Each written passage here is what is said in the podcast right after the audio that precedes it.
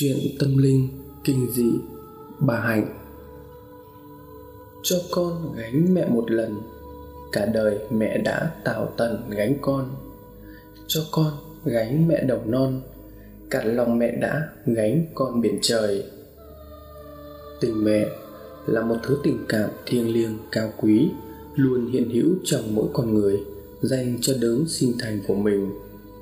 Tình yêu của người mẹ hiền dành cho mỗi chúng ta không thể nói hết bằng lời. Và dù cho có đi đâu đi chăng nữa, ở đâu thì đúng thật là không ai tốt, không ai chăm sóc, lo lắng cho chúng ta bằng chính cha mẹ. Vậy mà trong câu chuyện kênh tử vi sắp kể cho các bạn nghe sau đây lại không như vậy. Nhân vật chính trong câu chuyện là bà hạnh, lại bị chính những đứa con do mình dứt ruột sinh ra hắt hủi chúng nó đều đã thành đạt, giàu sang, nhưng lại xua đuổi người mẹ đã sinh ra mình. Câu chuyện cũng là lời cảnh tỉnh cho những người con, hãy dừng lại trước khi quá muộn. Hãy dành nhiều thời gian hơn nữa cho cha, cho mẹ. Thời gian không dừng lại, nó không cho chúng ta có cơ hội để làm cho cha mẹ không già, không chết, không giúp cho chúng ta giữ lại được cha mẹ mãi mãi. Ngay bây giờ đây chúng ta hãy cảm nhận hạnh phúc, mang lại hạnh phúc cho người thân của mình. Đừng để quá muộn màng. Còn cha, còn mẹ thì hơn. Không cha, không mẹ như đàn đứt dây. Đàn đứt dây còn xoay, còn nối. Cha mẹ mất rồi, con chịu mồ côi. Bà hạnh, có ba người con, hai trai một gái. Tất cả đều đã lập gia đình riêng ở trên nội thành hà nội tâm là con trai lớn, kha là đứa thứ hai, cũng đã lấy vợ và ở tận quận hoàng mai. Sang là đứa con gái út, mãi năm vừa rồi mới cùng chồng rời bỏ quảng ninh lên hà nội sinh sống. Mấy chục năm về trước, bà hạnh cũng là một đóa hoa xinh đẹp, có tiếng ở trong vùng. Rồi bà theo tiếng gọi của tình yêu mà nên duyên với chồng bà. Ở với nhau chưa được chục năm thì vào một đêm tối trời, ông bỏ bà mà đi. Chiếc thuyền bị bão đánh, vùi dập xác của ông xuống lòng biển lạnh lẽo. Đúng cái ngày mà bà hạnh trở ra sinh hạ đứa con gái út là sang. Bà hạnh đã quá chồng mấy chục năm, thương thân thì ít mà lo cho đàn con nheo nhóc thì nhiều. Cho nên mấy chục năm qua, bà ở vậy nuôi ba đứa con ăn học nên người, rồi thành lập gia thất. Bà hạnh vốn dĩ trước đây ở với người con gái út. Sau khi sang lấy chồng thì chuyển hẳn lên hà nội. Nên căn nhà gỗ ba gian, giờ chỉ còn bà thui thổi mà sống, mà lo hương lửa cho chồng. Bà hạnh năm nay đã ngoài 70 tuổi. Cái tuổi đáng lẽ ra được tĩnh dưỡng, an nhàn, bên đàn con, đàn cháu. Thì bà hạnh vẫn phải đi mò cua bắt ốc mà đổi chác lấy miếng ăn qua ngày hàng xóm nhiều khi thấy tội, lại mang cho bà, khi thì củ khoai, khi thì bát gạo, khi thì con cá, khi thì rổ trứng. Bà hạnh cứ thế mà lùi thủi sống như một bóng người ở cái cù lao này. Bà bà hạnh ơi, bà có nhà không bà hạnh ơi? Tiếng bà tư hàng xóm gọi vọng sang từ cái rào tre ngăn cách hai ngôi nhà. Vốn dĩ biết bà hạnh già lại chỉ ở một mình trong căn nhà ba san, cho nên lâu lâu bà hàng xóm vẫn qua bắt chuyện, cho nhanh qua ngày đoạn tháng. Bà hạnh, hai mắt đã mở, lần từng bước khó nhọc ra hiên nhà và đáp, ơ, bà tư đó à sang đây ở đây uống chén nước với tôi. Bà hạnh nói rồi, dò dẫm, lê cái lưng còng dạp mà ngồi xuống hiên nhà, với tay lấy cái tích nước trà xanh ủ trong cái chăn chậm chậm, rót hai bát nước chè vào hai cái bát đã ố vàng. Tiếng bà tư hối hả ở ngoài sân. Ôi giời, cụ ơi, cụ còn tâm trạng mà uống nước sao hả cụ? Lẹ lên lẹ lên, chết đến nơi rồi cụ ơi. Bà hạnh để nhẹ cái bát nước chè sang bên, rồi ngước cái gương mặt nhăn nheo với hai cái hốc mắt trũng sâu mà nói, chết ai chết thế hả bà tư? Bà tư ngồi xuống bưng chén nước trà, nhấp một ngụm, rồi ghé sát tai mà nói như gào. Vì bà biết bà hạnh đã già, tai nghe lúc rõ, lúc không. Không ai chết. Bão bão về. Cũng nghe chưa? Bà hạnh hấp háy đôi mắt, rồi à lên một tiếng. Bão? Thì bão về hả? Bà tư lại hét lớn bão bão về. Bão to lắm. Đánh đắn được cả con thuyền lớn đấy. Bà hạnh nhíu đôi lông mày, chép miệng. Bão chết chết chết thật. Bà tư nói tiếp. Thế mấy đứa con cụ đâu? Thấy bảo chúng nó giàu sang phát đạt lắm cơ mà. Cụ bảo chúng nó đón cụ lên hà nội đi. Ở trên đó không có bão đâu. Ở lại đây bão đến thì đổ nhà như chơi đấy. Đài báo là bão to lắm cụ ạ. À. bà hạnh à lên một tiếng nhíu mày mà rằng bão chỗ con tôi nó không có bão hả bà? Bà tư ngắn ngẩm gào lên như quát cụ ơi là cụ ơi chúng nó ở tít cái thủ đô ấy, thì lấy đâu ra mà bão? Ở đây là đầu sóng ngọn gió mà bão lớn lắm nên nhà tôi chuyển vào chỗ của thằng tít ở trong nam định mà tránh rồi. Tôi là tôi phải qua báo cho cụ một tiếng. Cụ gọi chúng nó đón lên. Chứ ở đây là chết đấy. Phải nói mấy lần thì bà hạnh mới hiểu ra. Bà dò dẫm quay vào trong nhà, lấy trong cái túi vải nâu xong một mảnh giấy trên đó có ghi địa chỉ, số điện thoại của kha, người con thứ hai của bà. Bà tư nhau mắt, bấm số điện thoại của kha, rồi đưa lên tai nghe gọi liền mấy cuộc, không có ai bắt máy, thì mới quay ra bảo, chắc là bận việc rồi. Thôi, cụ cứ chuẩn bị đồ đạc sáng mai lên đó cho kịp. Tôi sẽ gọi báo nó sau. Cụ nghe chưa? Bà tư giận dò thêm vài câu, rồi nhanh chóng trở về, chuẩn bị gói ghém đồ đạc. Căn nhà ba gian của bà hạnh cũng chẳng có gì to tác. Hành lý chuẩn bị, chỉ có ba bộ quần áo, một đôi guốc mấy chục tiền bạc là số tiền bán cua của bà mấy ngày hôm trước. Bà còn cẩn thận mang theo cả tấm hình đèn trắng bằng cỡ bàn tay của chồng, mà cẩn thận nhét vào giữa cây làn làm bằng cói đã ngả màu cũ kỹ. Cả đêm hôm ấy bà hãy không ngủ. Mới tờ mờ sáng bà đã mò mẫm đi ra đi vào. Hết sờ vào chung nước, lại ra gốc cây mít sờ nắn. Bà lưu luyến cái căn nhà này lắm phần vì nó gắn với bà cả chục năm. Phần vì đâu đó vẫn còn những kỷ niệm sót lại trong tâm khảm của bà. Đùng một cái nói đi thì sao bà đành lòng được? Bà tư đẩy cái cổng tre đã siêu vẹo một bên, rồi bước hẳn vào trong. Thấy bà hạnh đang lê la chỗ gốc mít, thì thoảng thốt, bảo, ôi sao cụ lại ra đây sớm thế? Chẳng may mà trung gió mà lăn ra đấy thì hàng xóm biết đâu mà lần đi đi đi vào nhà ngay với tôi. Bà tư nói rồi, dìu bà hạnh vào nhà. Sau khi hỏi han kỹ lưỡng, chắc chắn rằng mảnh giấy ghi địa chỉ con bà vẫn nằm nguyên trong cái túi vải, ghim chặt bằng cây kim ở cặp quần. Thì bà tư mới yên lòng mà dặn, cụ ơi, chiều tôi mới đi cơ, để tôi đưa cụ ra bến xe nhé cụ lên địa chỉ này, tôi gọi cho nó mà vẫn chưa được cụ ạ bà hạnh hấp háy đôi mắt, rồi gật đầu và buộc lại cái khăn trùm kín đầu và hai tay. Bà hạnh tay giật giật cái ổ khóa mấy lần, dù bà tư đã nói đi nói lại là khóa kỹ lắm rồi.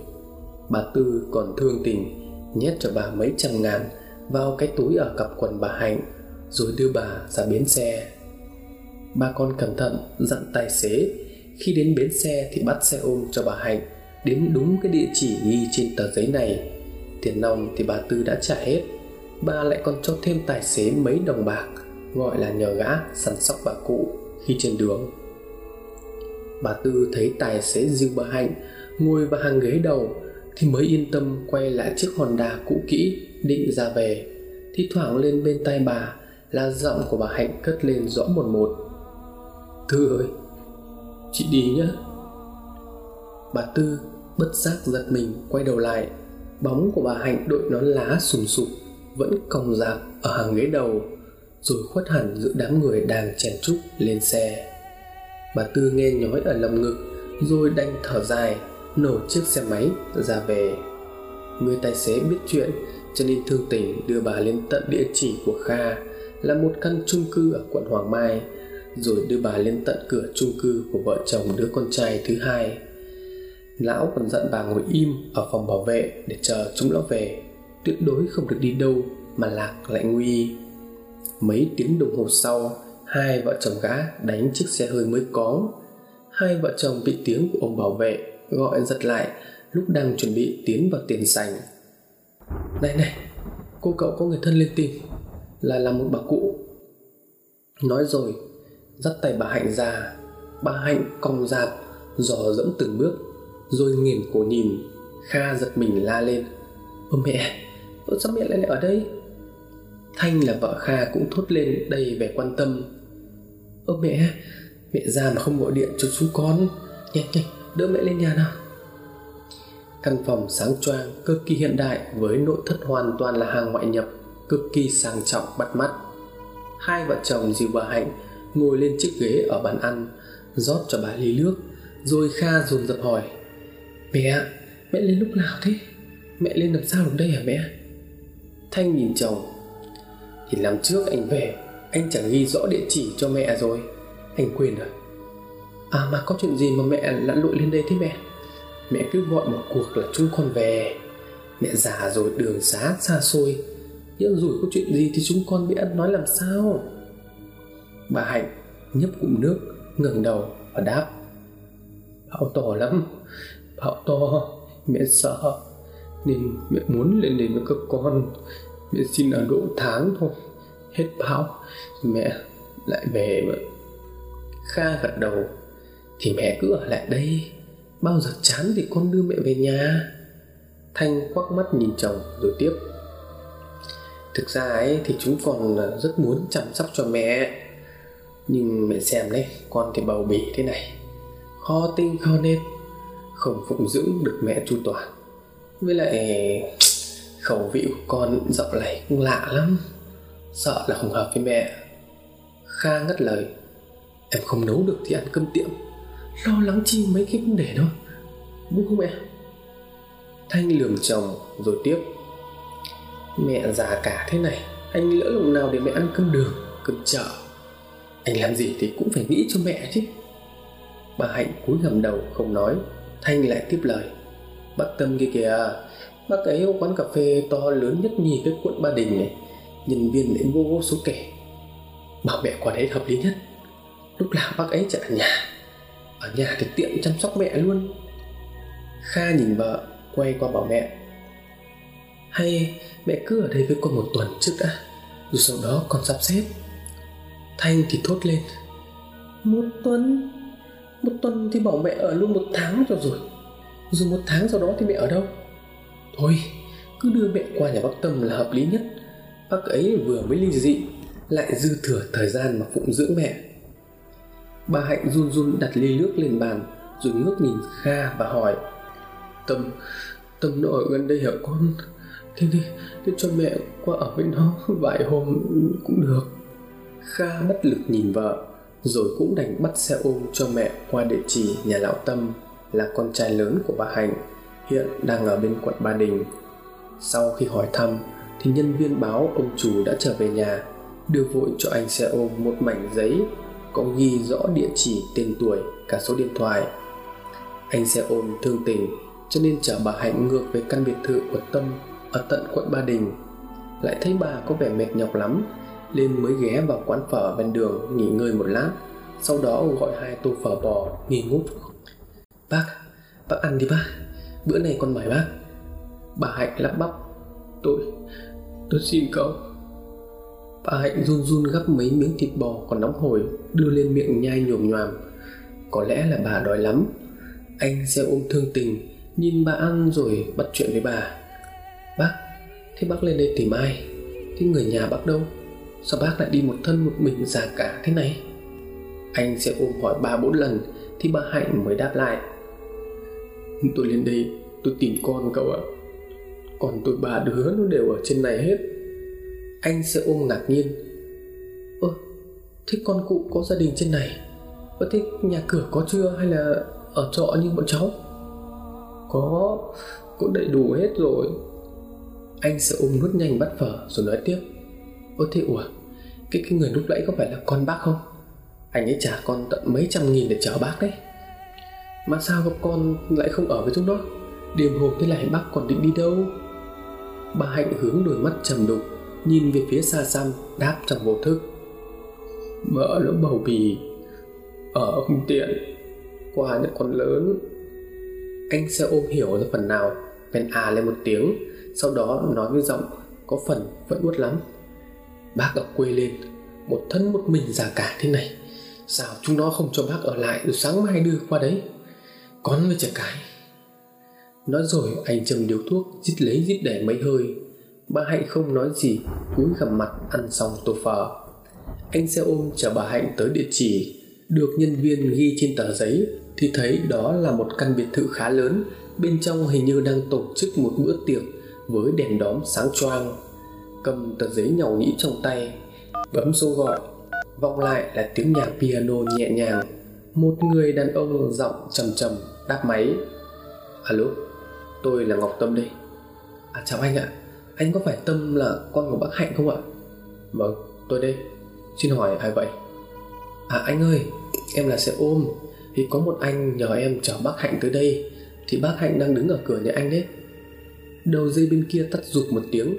Mấy phút sau, Chiếc cổng trắng mở ra. Người đàn ông trung niên trong bộ vest còn nguyên nếp bước ra, tiến về phía nơi anh xe ôm đang đứng. Ơ, mẹ, Thế mẹ lên đây, mẹ không báo con?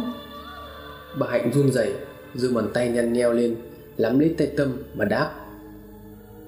Tâm ơi, Bão Bão ở quê to lắm. Mẹ mẹ lên đây, Xin ở với con. Độ một tháng, mẹ lại về. Anh xe ôm thấy hai mẹ con gặp nhau, Thì chuẩn bị lổ chiếc Honda mà đi. Thì giọng tên Tâm làm anh giật mình, Dừng lại quan sát. Trời ơi, không được đâu. Con đang thiết đãi nhiều quan chức trong nhà. Mẹ ăn mặc thế này thì con giấu mặt vào đâu? Rồi công việc của con thì bận rộn lắm. Thời gian đâu mà chăm sóc cho mẹ được? Anh xe ôm lúc này mới để ý. Bà Hạnh gầy gò, Đang còng dạp cái lưng, Rúm gió trong bộ áo nâu sòng. Trên đầu sùn sụp cái nón mê. Tâm nói rồi Rút ra một tập 500 ngàn Rúi vội vào cái làn có tre của bà Hạnh Mà nói Mẹ cầm số tiền này qua nhà con út Mấy bữa rồi con tính. Xem không, lại đây. Tâm nói rồi không để cho bà Hạnh trả lời Mà bế thúc bà lên xe Ghi nhanh cái địa chỉ lên lòng bàn tay anh ta Rồi rúi thêm cho anh ta Mấy tờ 500 nghìn Và bảo đi ngay không trễ. Lúc này tại nhà sang Tiếng chuông điện thoại reo vang. Alo, em đây. Đầu dây bên kia là Thanh vọng lại. À cô Sang à Mẹ lên Hà Nội đã ghé nhà cô chưa? Sang dễ này. Ghé nhà em á? Sao lại ghé nhà em? Em lấy chồng thì phụ thuộc nhà chồng, Làm gì lo cho mẹ được? Thế anh cả đâu Anh Tâm đâu? Thì đấy, Chị cũng nói mãi, Anh cô mới chịu nghe. Chị bảo là chị bầu bì không tiện lo cho mẹ được. Lại bảo cô làm dâu Thì phải lo cho nhà chồng Sức nào mà chăm mẹ. Chỉ có anh cả, anh Tâm. Anh ấy giàu có Nhà lại có ô xin Để mẹ qua đó là hợp tình hợp lý nhất rồi còn gì. Sang gấp gáp đáp Phải, chị tính, tính thế là đúng lắm. Sang vừa nói xong Thì bên ngoài có tiếng chuông cửa. Chồng Sang đã đi công tác nước ngoài hai tuần nay Nhanh thì phải hai tháng nữa mới về. Trong căn nhà 4 tầng Chỉ còn lại Sang và hai đứa nhỏ. Sang nhìn vào camera Thì thấy bà Hạnh đang ôm chiếc làn trên tay. Đứng cạnh đó là một gã xe ôm. Sang lùi nhanh vào nhà Áp điện thoại lên tai và thì thầm. Mẹ, mẹ mẹ quan nhà em rồi. Đầu dây bên kia Giọng thanh gần lên. Ừ, Chị đưa địa chỉ nhà lão tâm cho mẹ mà. Thì chắc lão ấy đẩy qua cho em đấy Đừng mở cửa. Mẹ thấy lâu tự khắc quay về tìm lão. Dù sao thì lão cũng là trưởng cơ mà.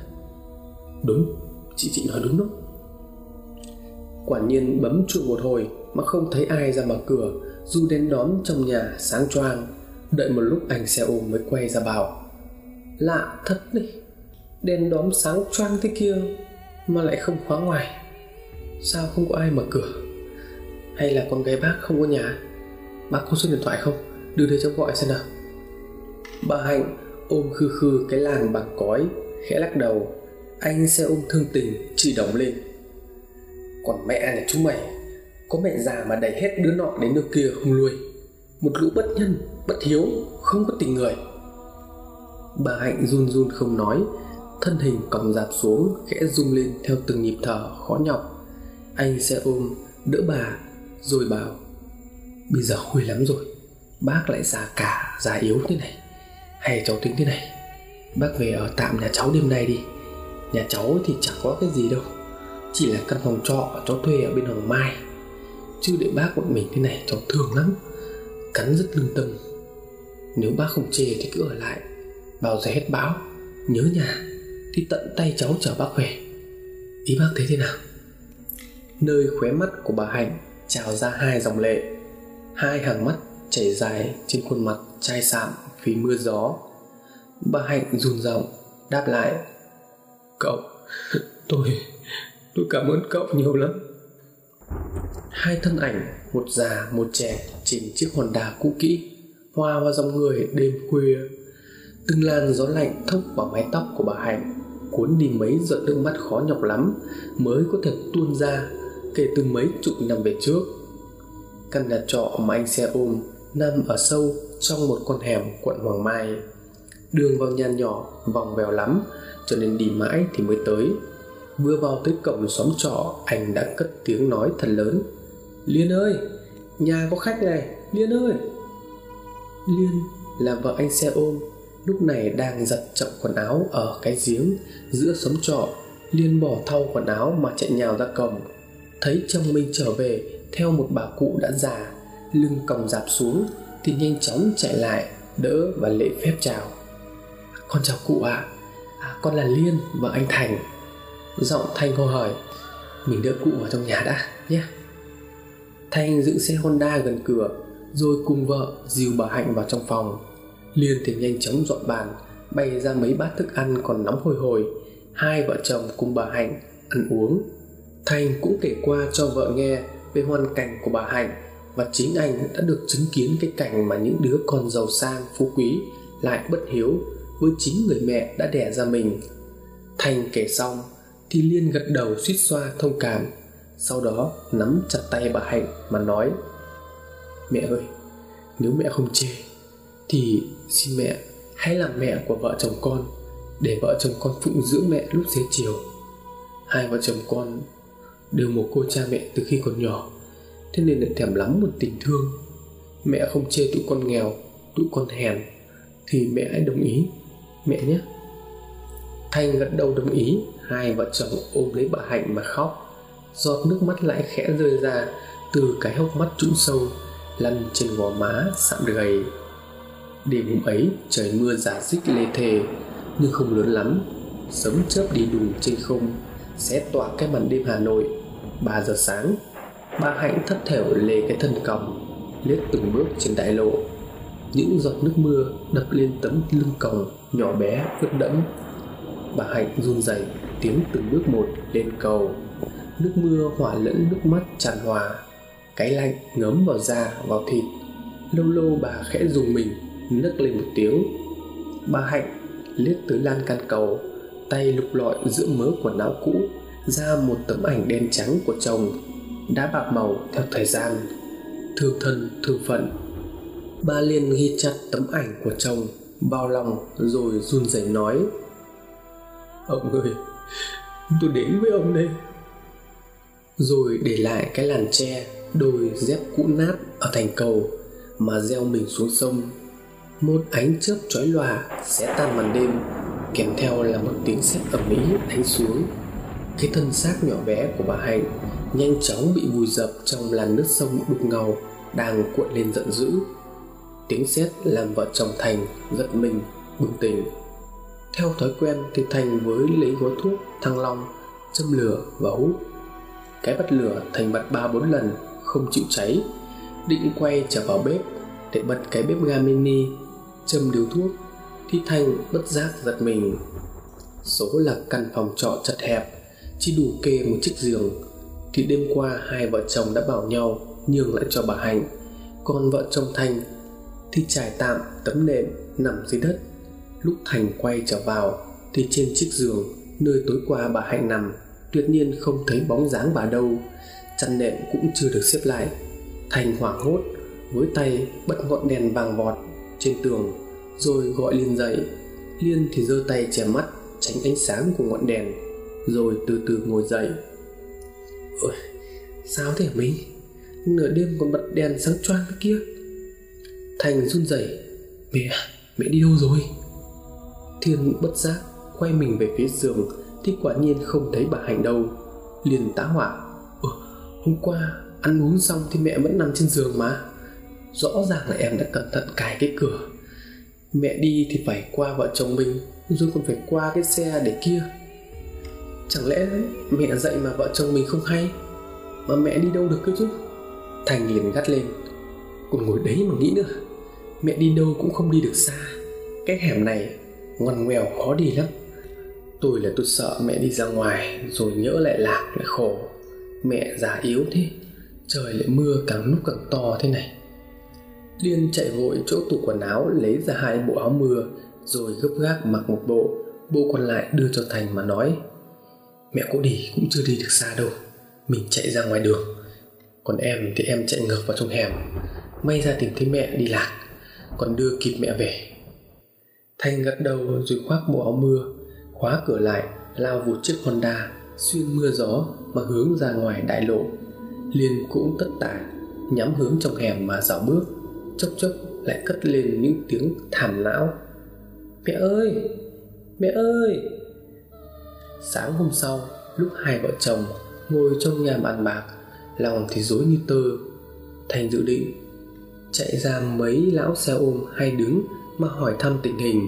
Còn liên thì bỏ hẳn buổi chợ, chuẩn bị đi tìm, thì chợt điện thoại của thành đổ chuông dập dồn. Alo, tôi thành xin nghe đầu dây bên kia vọng lên tiếng chỉ xào, nhưng nghe dâm gian rồi một giọng nam trầm trầm cất lên chào anh, tôi là thượng tá nguyễn hoài nam, công an quận hoàng mai. Sáng nay người dân có vớt được xác của một cụ bà tầm 70 tuổi bị đuối nước. Cụ không mang theo giấy tờ tùy thân. Trong cái làng, chúng tôi kiểm tra có số điện thoại này của anh. Mong anh tới gấp địa chỉ sau để hợp tác. Tai thành ù đi, tay run run đánh rơi chiếc điện thoại. Mảnh giấy mà thiếu tá nam vừa nói chính là mảnh giấy mà mới hôm qua thôi. Thanh cẩn thận ghi lại rồi buộc bên ngoài mấy bịch ly lông nhỏ. Phòng khi bà hạnh có đi lạc thì người ta còn biết mà gọi cho thành. Thấy chồng rơi điện thoại, sắc mặt tái mét liên hoảng sợ, run rộng hỏi mình mình ơi, có chuyện gì thế mình chuyện gì thế? Thành nhìn liên rồi trùng giọng nói, công an vừa báo, có một cái xác cụ bà bị đuối nước. Đi chúng ta đi ra đó luôn đi hai vợ chồng gấp gáp quên cả khóa cửa, đeo nhau phóng vội ra chân cầu. Đến nơi thấy người ta tụ tập đông lắm, những tiếng bàn tán dân gian cả lên. Thành lao vào chỗ đám đông. Sau khi trò chuyện mấy câu thì một đồng chí đưa vợ chồng thành vào để nhận diện tử thi. Tấm vải trắng kéo xuống, hai vợ chồng rụng rời tay chân quỳ xuống mà gào thét vật vã. Mẹ ơi, mẹ mẹ nỡ bỏ chúng con đi sao? Mẹ ơi. Xác của bà hạnh nằm đó, với làn da trắng bệch, cùng với cái bụng trường phình vì no nước. Hai con mắt mở trừng trừng, nhìn trong chọc lên trời, đầy ai oán. Mấy cái răng thì nhô ra ngoài, kẽ răng còn dính vài cộng rác và ít bùn đen đặc. Lúc hai vợ chồng đang gào khóc bên cạnh xác của bà thì hai hốc mắt của bà hạnh chảy ra hai dòng máu đen ngòm bốc mùi tanh tưởi thành thì run rẩy nắm tay của bà. Hai hàng nước mắt cứ thế mà tuôn rơi. Ôi mẹ ơi chúng con có lỗi không lo cho mẹ được. Còn có tôi mẹ ơi. Sau đó thành giơ tay vuốt cặp mắt của bà hạnh thì cả ba lần đều không nhắm. Mãi đến lần thứ tư Ba hạnh mới yên lòng mà nhắm mắt. Thượng tá nam tiến lại an ủi hai vợ chồng, rồi hướng dẫn hai người làm thủ tục, tiến hành khám nghiệm tử thi. Thanh thì xua tay lắc đầu, kể lại hoàn cảnh của mình, sau đó sức nhớ ra và bảo, hôm qua, tôi có số của con ruột mẹ tôi. Đồng chí cho tôi gọi họ đến. Tôi thương lắm nhưng tôi chỉ là phận con nuôi cái việc hệ trọng này thì chỉ có họ mới quyết định được. Nói đoạn thành móc điện thoại ra phải ba cuộc điện thoại thì lão tâm mới nhấc máy. Alo ngọc tâm xin nghe. Anh tâm anh ra ngay địa chỉ tôi sắp đọc dưới đây. Mẹ anh mẹ đuối nước chết rồi. Anh đến ngay đi. Người ta mới vớt xác mẹ sáng nay thôi. Nói rồi thành đọc địa chỉ cho lão lão tâm thu xếp, nhanh chóng thông báo cho hai đứa em, rồi phóng xe ra địa chỉ mà thành đã đọc. Ba đứa nghiệt xúc quỳ xuống mà than khóc vật vã bên cái xác vô hồn đang trương lên của bà hạnh. Lão tâm thì gầm lên kha sao mày không cho mẹ ở mà lại không báo cho tao? Anh im cái mồm của anh đi, chính anh là người đuổi mẹ ra khỏi nhà. Mẹ, tôi bụng mang dạo chửa như thế này thì làm sao mà nuôi mẹ cho nổi? Thanh thì gào lên cãi. Đúng vậy, chính anh. Anh là anh cả, anh không nuôi mẹ. Mẹ tìm đến anh, sao anh lại đuổi mẹ đi? Để mẹ chết bờ, chết bụi như thế này cơ chứ. Chúng mày có câm đi không thì báo tiếng cãi vã cất lên không ngớt, làm đám người đứng đó lắc đầu ngao ngán. Thanh thì vẫn quỳ bên xác bà hạnh. Chứng kiến cảnh này thì không thể chịu được, nên mới tiến lại, đấm cho hai gã đàn ông, mỗi người một đấm công an phải kéo mãi, đẩy mãi thì mới đẩy được thành ra ngoài. Thành khóc ướt đẫm khuôn mặt mà nói, chúng mày chúng mày có phải là con người không? Cái lũ chó má này, mẹ chúng mày khổ cực cả đời, nuôi chúng mày bằng người, lấy vợ gả chồng cho chúng mày. Mẹ chúng mày lên thì chúng mày xua, chúng mày đuổi, chúng mày khinh thường. Đến cả miếng cơm cũng không cho bà ăn. Tao thương, tao mới đón mẹ chúng mày về nhà, thay chúng mày phụng dưỡng. Giờ giờ thì mẹ mày nằm kia kìa, xác còn chưa lạnh, mà chúng mày làm cái gì thế? Chúng mày có bằng lũ cầm thú hay không? Thành gào lên, rồi gục xuống xác của bà hạnh. Đám đồng ái ngại nhìn nhau, rồi nhìn ba đứa con của bà hạnh đang cúi gằm mặt. Bất thần, giữa tiếng gào khóc khan cổ của vợ chồng thành, trên khuôn mặt của bà hạnh ọc ra bảy dòng máu đen. Cặp mắt trợn ngược lên từ lúc nào không ai hay. Thượng tá lam tiến lại phía lão tâm rồi giọng trầm trầm nói, anh chị có phải là thân nhân của cụ? Mời anh chị qua bên này làm thủ tục. Sau khi đồng ý không mổ pháp y, cả đám mới súm lại, hò nhau thuê chiếc xe chở xác bà hạnh về quê an táng. Nghĩa tử là nghĩa tận, cho nên thành và vợ cũng đi theo, dù lão tâm tỏ ra rất khó chịu. Lúc này, chỗ bãi sông nơi bà hạnh nằm đó bỗng từ đâu xuất hiện một con quạ đen từ lúc nào? Con quạ im lìm theo dõi tất cả mọi thứ, từ lúc vợ chồng thành, rồi tới ba đứa con ruột đến. Cả tiếng cãi nhau, tiếng gào khóc, nó đều chăm chú nhìn. Đến khi cái xác của bà hạnh được bọc vào tấm vải, cho vào chiếc quan tài, rồi đưa lên xe trở về quê, thì nó mới gào lên ba tiếng thảm thiết. Rồi nó dùng mình, tung lên trời xanh. 12 giờ trưa hôm ấy bà Tư đang nằm trên chiếc võng của nhà cậu con trai ở Nam Định. Thời tiết âm u lắm, có lẽ bão sắp về. Bà Tư định thiêu thiêu thì bất chợt dùng mình ớn lạnh, nổi hết da gà. Con cháu đã đi học hết, chỉ còn một mình ba trong căn nhà ống rộng thành thang. Làn gió lạnh làm cho bà bất giác giật mình mở mắt. Trước mặt bà là con quạ đen đang đứng nhìn chăm chăm con quạ cất lên ba tiếng gào ai oán, rồi tung cánh vụt đi. Bà tư hoảng hồn, giơ tay lên làm dấu, mồm lẩm bẩm, nam mô di đà phật. Bà tư mất một lúc thì mới hoàn hồn. Một lần nữa bà lại á khẩu, vì ngay ngoài cổng thấp thoáng một bóng người còng dạp, đầu đội nón mê, tay khoác cái làng cói, cũ kỹ. Bà nheo mắt nhìn kỹ, thì người đó giống hệt bà hạnh cạnh nhà của bà bà tư định thần rồi bước nhanh ra cửa miệng gọi to. Ơ cụ hạnh cụ hạnh đúng không? Cụ lên hà nội rồi mà. Sao lại biết chỗ tôi mà tìm đến? Vào vào vào nhà đi chứ. Bà tư vừa bước ra cổng vừa nói nhưng chỉ thấy thân ảnh đó quay bước bỏ đi. Bà tư đi theo hết còn dốc mà đuổi vẫn không kịp. Bất ngờ thân ảnh đó dừng lại. Bà Tâm lúc đó toàn thân chết đứng, mồm thì há hốc, tay chân cứng đờ, vì trước mắt bà đúng là bà Hạnh. Bà Hạnh đứng im lìm dưới gốc cây, quần áo ướt đẫm dính bết bùn đất. Trong cái làn cói nhiễu ra thứ nước nâu, màu đục ngầu. Bà Hạnh từ từ ngẩng đầu nhìn bà Tư bằng cái nhìn u uất rồi khẽ nói, giọng nói vang vọng từ chốn nào xa xôi lắm. Tư ơi, chị chết rồi, còn đâu? Tiếng quạ đậu trên ngọn cây lại gào lên ba tiếng ai oán.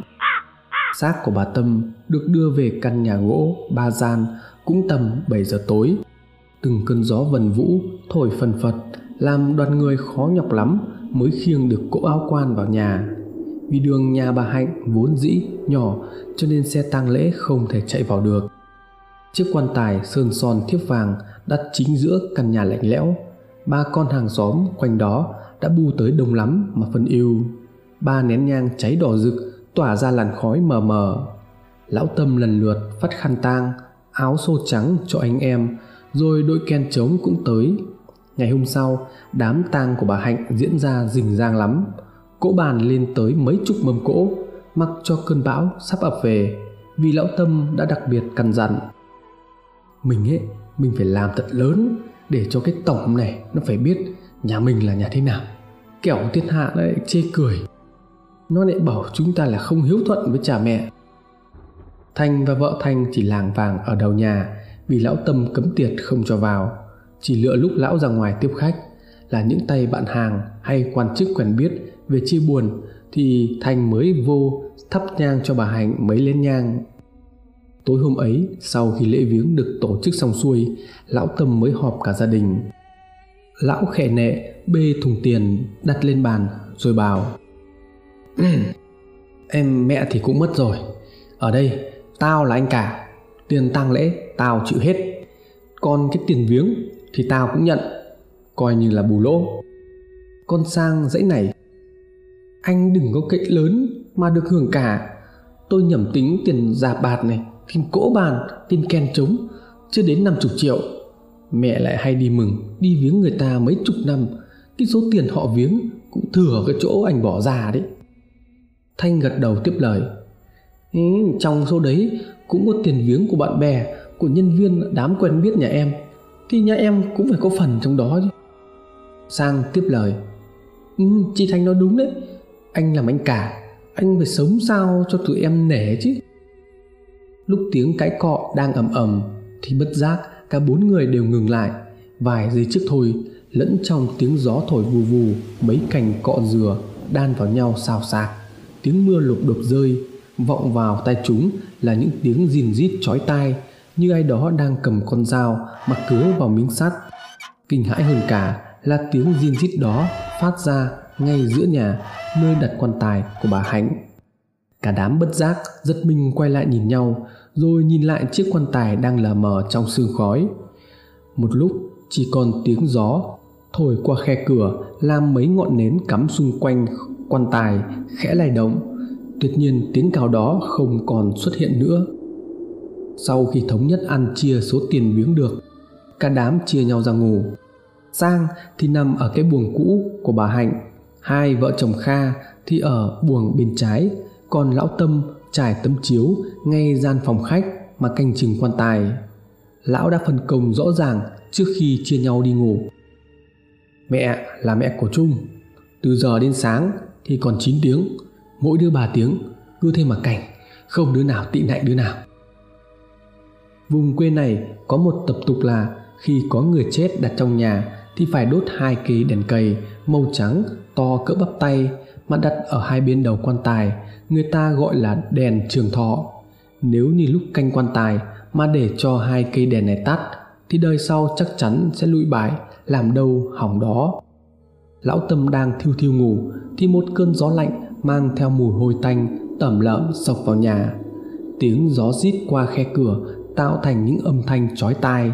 Lão tâm dùng mình nhỏm dậy đặng kiếm cái chăn đắp cho đỡ lạnh, thì chợt giật mình vì hai ngọn đèn trường thọ, đặt hai bên đầu quan tài, chưa kịp đóng nắp, đã tắt lịm từ bao giờ. Lão tâm bị một phen hú vía, dưới gầm quan tài không biết ở đâu xuất hiện một con mèo đen to lớn, mắt nó sáng rực trong đêm, nhưng một bên lại bị mù. Lão tâm đang á khẩu, thì con mèo lao vụt lên quan tài. Con mèo đen dùng cái chân cào cào, rồi hất tấm vải liệm trắng xóa đang phủ lên xác của bà hạnh, rồi nó đưa miệng vào sát miệng của xác chết. Lão tâm lúc này đã hoàn hồn ben vớ vội cây chổi tre dựng ở trong góc nhà, nhào tới, gầm lên, mau cút đi khi còn súc sinh kia.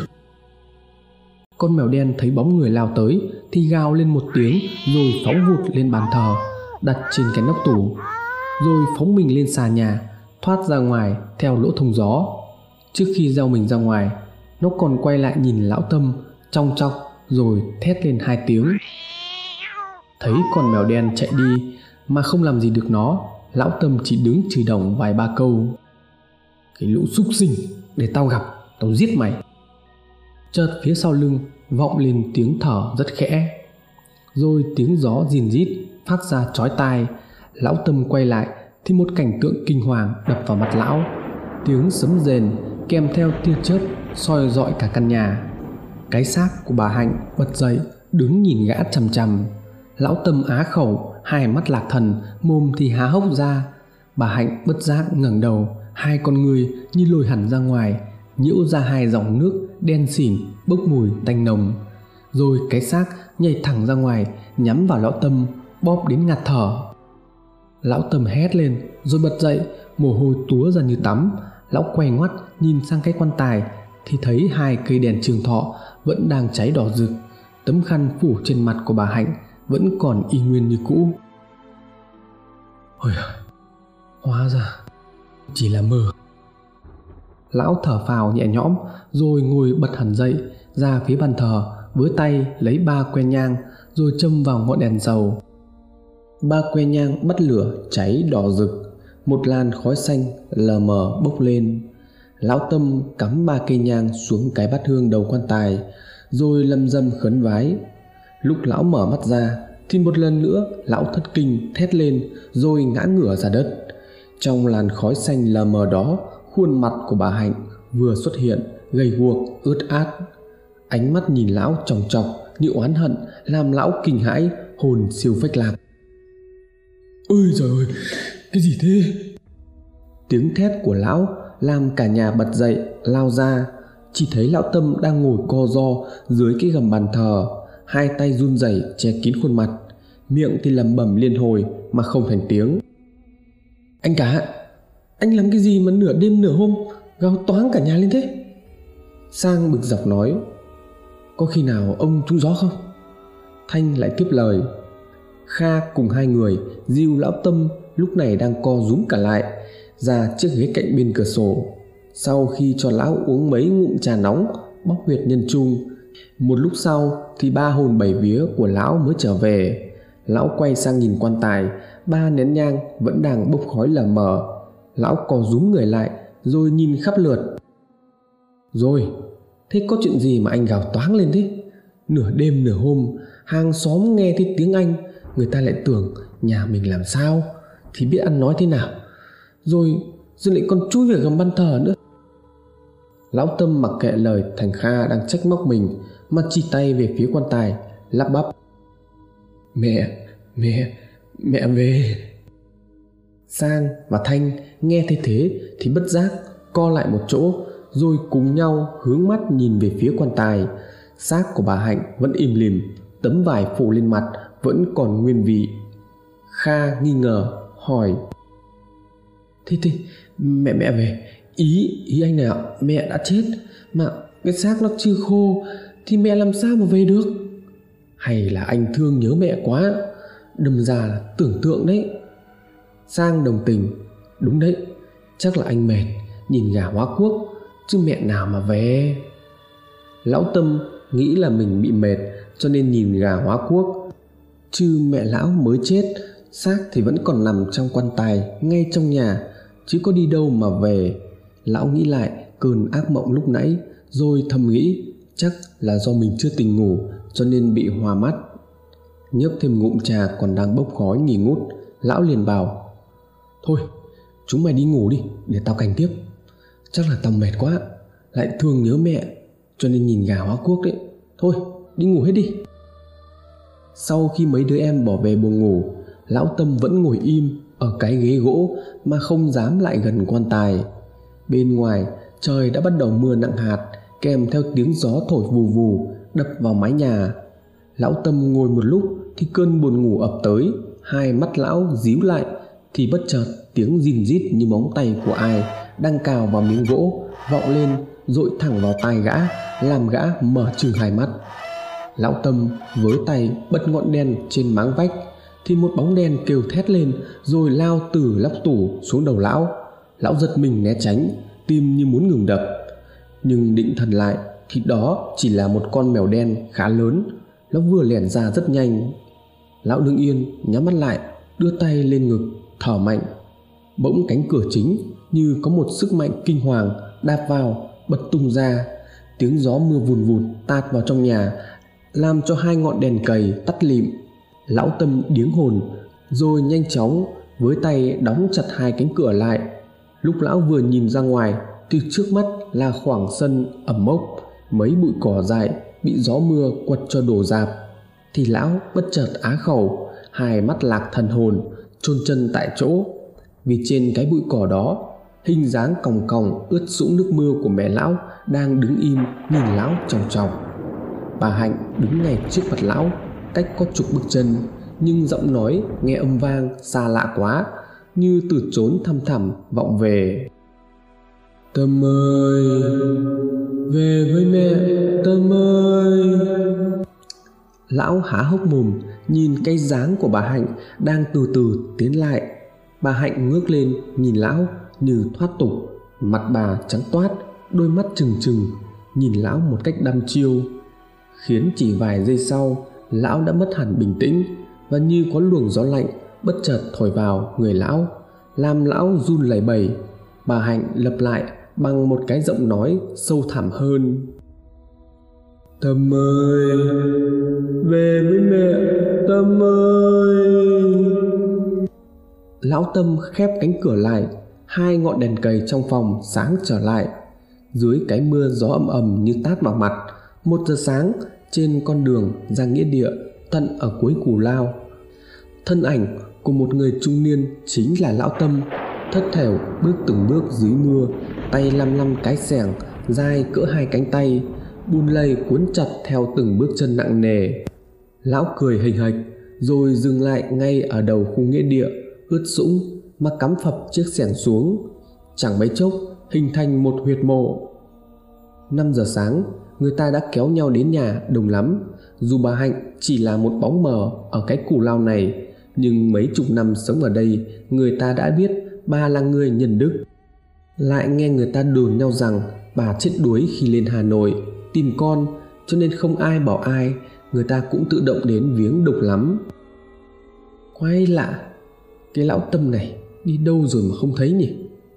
Kha thắc mắc đêm hôm qua tôi dậy cũng có thấy lão đâu. Cửa nèo thì vẫn đóng chặt ở bên trong. Thế lão đi đâu mới được cơ chứ? Thanh tiếp lời. Hay là ông này bỏ lên hà nội rồi, chút bỏ trách nhiệm cho vợ chồng mình. Bác ấy là trưởng, thì phải lo liệu cho mẹ đàng hoàng chứ lại ai lại làm cái trò đấy. Kha thì gắt lên. Thôi im miệng đi, khách khứa họ đến đầy rồi kìa.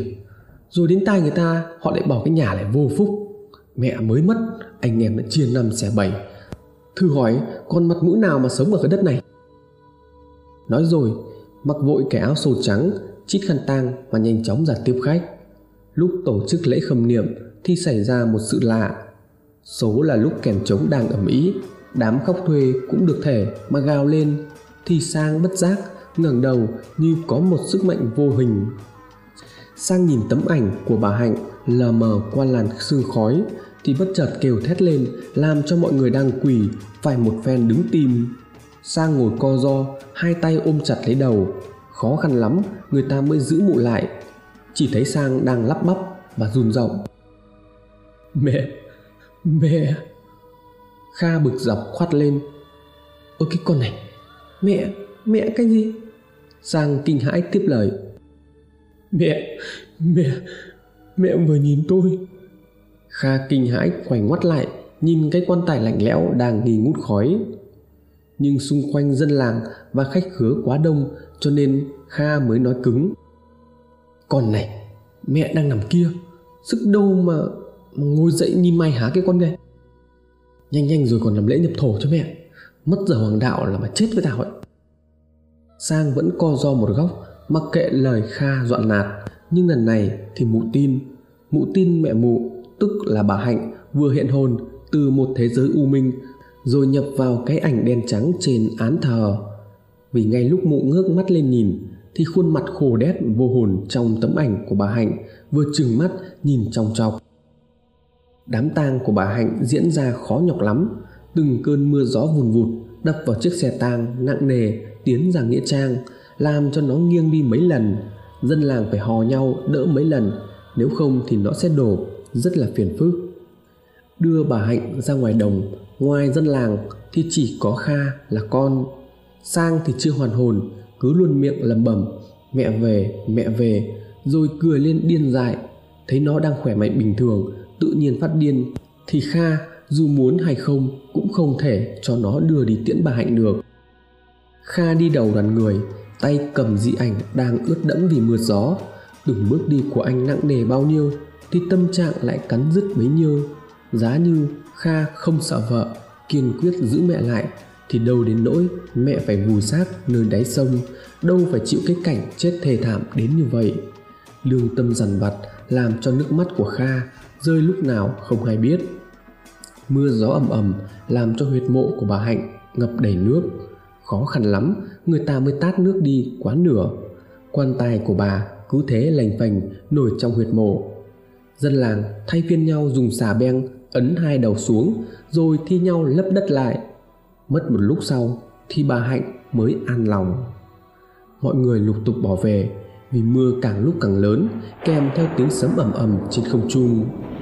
Ở nghĩa địa đã tối sầm vì thời tiết lúc này, người ta thấy một thân ảnh mặc áo sồ trắng, đầu chít khăn tang, đang lấm lem bùn đất, quỳ trước ngôi mộ mà gào, mà khóc. Tiếng khóc lúc được lúc mất hoa trong tiếng mưa như tát nước những tiếng sấm sét xé toạc không trung mẹ ơi con bất hiếu hại chết mẹ rồi mẹ ơi.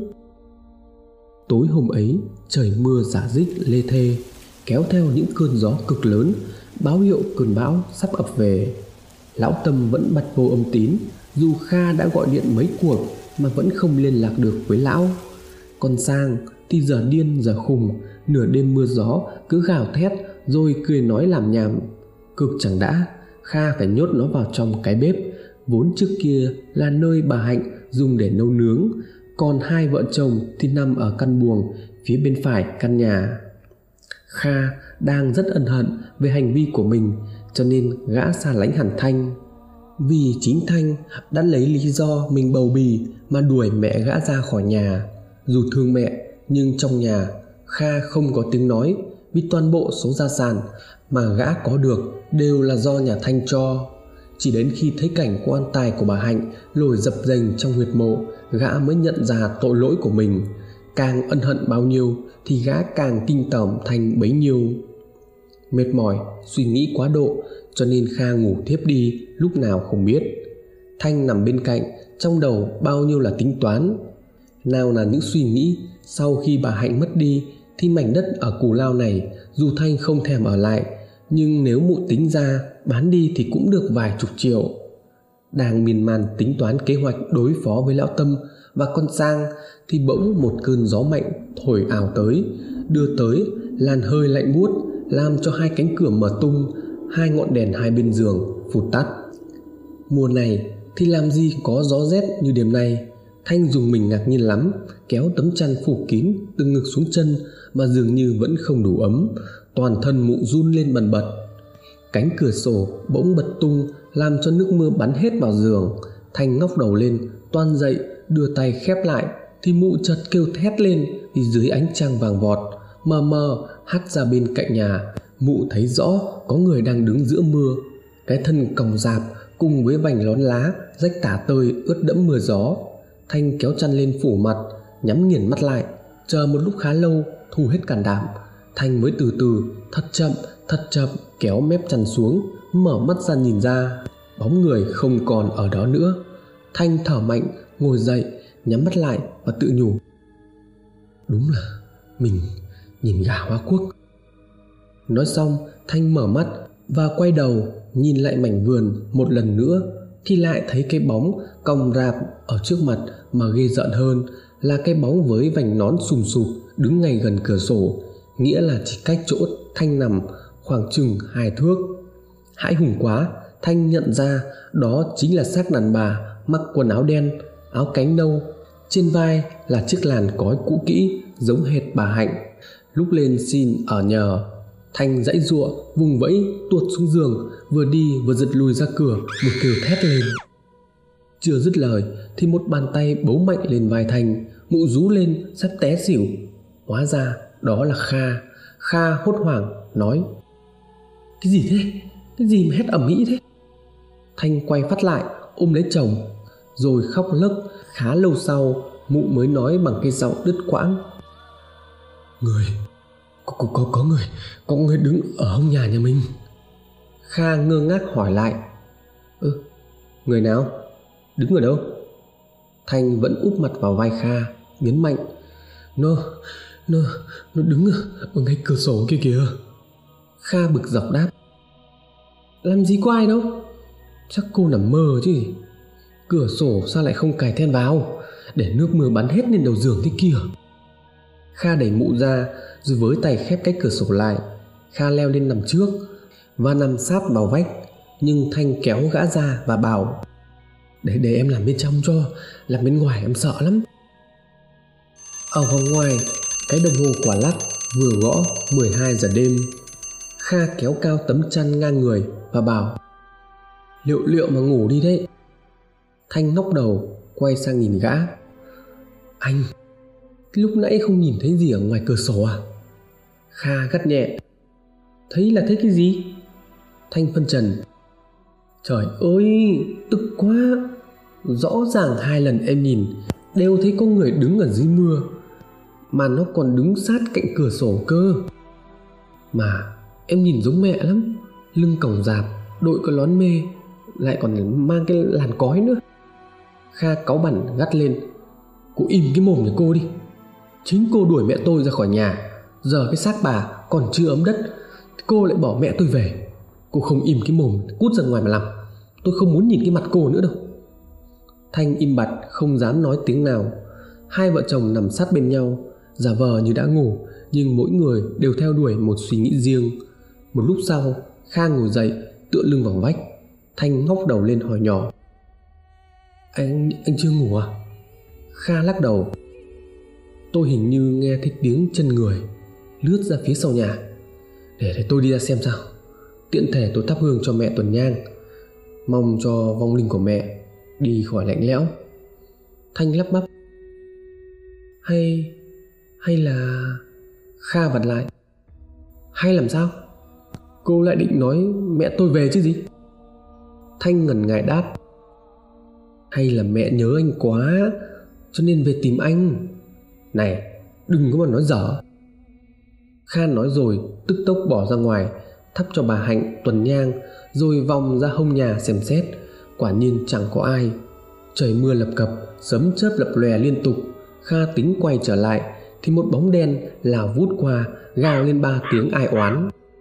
Kha giật mình kinh hãi, rồi nhanh tay trở vào nhà. Gã rét run cầm cập, cho nên vớ vội tấm chăn mỏng trùm kín người. Hai hàm răng đập vào nhau như người đi ngoài trời mùa đông, mặc áo mỏng ôi sao mà lạnh thế nhỉ? Thanh hốt hoảng kêu lên. Hay là anh anh ra ngoài trúng do độc rồi? Kha không đáp, chỉ cuộn mình trong tấm chăn mà run lên cầm cập. Thanh lại tiếp lời. Nằm đây nằm đây, để em đi lấy tí nước nóng. Thanh nói rồi, nhanh chân trở xuống bếp. Dù hết sức sợ sệt, nhưng thấy kha đang run lên cầm cập, thì đành đánh liều đi lấy ít nước nóng ở dưới bếp mưa hắt như tát nước vào mặt thanh men theo hiên nhà rồi run rẩy mở cửa bếp tiếng cửa gỗ lâu ngày hoen gì lại gặp nước mưa cho nên vang lên những tiếng kèn kẹt một ánh chớp chói lòa xé toạc bầu trời đen đặc Thanh trợn trừng mắt, gào rú lên một tiếng rồi bật ngửa ra khoảng sân. Nước mưa, bùn đất dính bết lên lưng mụ. Dưới ánh chớp chói lòa và tiếng sét ầm ầm rội xuống, Thanh nhìn thấy xác của Sang đang đu đưa nhẹ nhẹ trên xà nhà. Sợi dây thừng siết chặt vào cổ làm đôi mắt trận trừng trắng dã, máu ở hai lỗ tai không ngừng rỉ ra từng đợt. Tiếng gào của Thanh bị tiếng sấm chớp át đi, Thanh lùm cồm bò vào nhà. Thì mụ lại hoảng hồn một lần nữa vì ngay giữa cái nhà, quan tài của bà Hạnh sáng nay cả nhà hò nhau đem đi chôn lại đang làm sừng sững giữa nhà. Bùn đất còn dính bết ở nắp quan tài. Thanh kinh hãi á khẩu lui lại vài bước thì bất thần quay ngoắt người lại. Thân ảnh của bà hạnh đang đứng im lìm trong mưa gió. Nước mưa nhễu xuống thành dòng chảy xuống cái làn cói đeo bên vai. Bà hạnh đứng giữa trời mưa gió sấm chớp, rồi cất cái giọng văng vẳng. Con ơi, về với mẹ, con ơi! Thanh bất giác quay trở lại trong bếp. Rồi rất nhanh, trở ra ngõ, tay thì lăm lăm cái xẻng nhắm hướng nghĩa địa mà đi tới. Giữa cái không gian ầm ầm sấm chớp, thanh hì hục, đào từng lớp đất. Đất gặp nước mưa, dính bết thành từng mảng, chẳng bao lâu hình thành nên một huyệt mộ. Một âm thanh ai oán gào lên giữa nghĩa địa rồi tắt lịm trong tiếng sấm đùng đùng sáng sớm hôm sau, người ta tìm thấy xác của thanh, trương phành ở nghĩa trang đầu làng. Nước mưa trôi giạt đi, một khoảng đất lớn, cho nên xác của lão tâm trồi lên trương phành như ngâm nước lâu ngày. Cái xác của lão tâm tìm thấy cách xác của thanh chừng vài mét. Sang thì được người ta phát hiện đã chết trong tư thế treo cổ giữa nhà.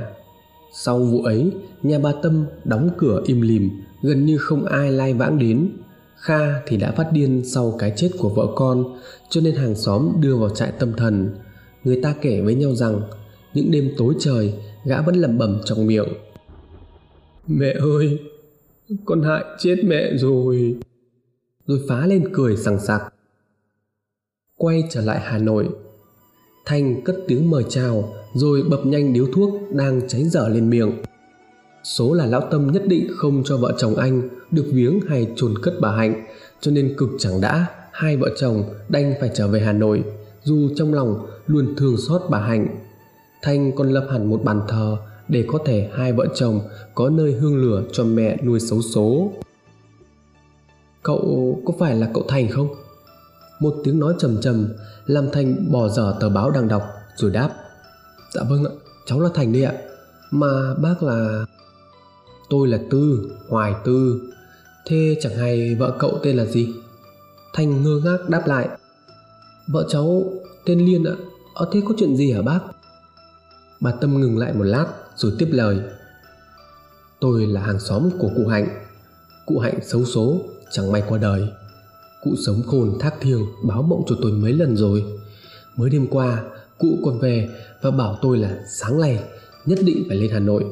Đúng cái giờ này tôi sẽ thấy một người đàn ông lái xe ôm, mặc cái áo kẻ ca rô chừng ngoài 30 tuổi, mặt vuông vức, đang ngồi trên xe đọc báo. Tôi nhìn quanh đây thì chỉ có mỗi mình cậu, đúng như lời cụ báo. Cụ còn đặc biệt căn dặn, người đó có vợ tên là liên, làm nghề bán xôi. Hai mắt thành chợt cay xè, ngước đầu lên, nhìn trời rồi run cái giọng mà nói, mẹ ơi, mẹ vẫn nhớ tới chúng con ư bà tư hấp tấp, móc ra trong cái túi vải nâu sòng một chiếc hộp gỗ to hơn hai bàn tay người lớn, rồi giao cho thành và nói, cái này là 50 cây vàng, vốn là số tiền cụ hạnh làm ăn buôn bán, tích cóp được suốt mấy chục năm. Lại nhờ tôi, khi mà cụ chết đi thì lấy cái số tiền đó mà lo hậu sự cho cụ. Đêm qua cụ về báo lại, cụ bảo là bằng mọi cách phải giao cho vợ chồng cậu. Để vợ chồng cậu có vốn mà lập nghiệp, nhất định cậu phải nhận cho cụ ăn lòng nơi trên suối. Thanh mở chiếc hộp gỗ ra, thì toàn là vàng là vàng. Đến lúc bóng bà từ khuất xa, mà thanh vẫn đứng chôn chân tại chỗ. Sau khi có được số vàng đó, hai vợ chồng đã dựng một căn nhà nhỏ và đã có chỗ an cư tại ngoại ô hà nội. Thành còn cho cất mộ mẹ Hạnh về nghĩa trang gần nhà để có thể tiện bề hương lửa. Ngôi mộ mới đã được khang trang, hai vợ chồng thắp ba cây nhang đỏ rực cắm xuống đất, hai cặp mắt cay xè mà than lên. Mẹ ơi, mẹ ăn nhỉ, mẹ nhé. Một tiếng kêu cất lên nho nhỏ vang vọng trên tầng không. Cho con gánh mẹ một lần, cả đời mẹ đã tào tần gánh con. Câu chuyện kết thúc.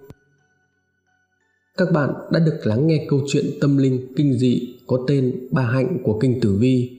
Nếu như các bạn thấy video hay và hữu ích, hãy chia sẻ để ủng hộ cho Kinh Tử Vi. Xin chào và hẹn gặp lại.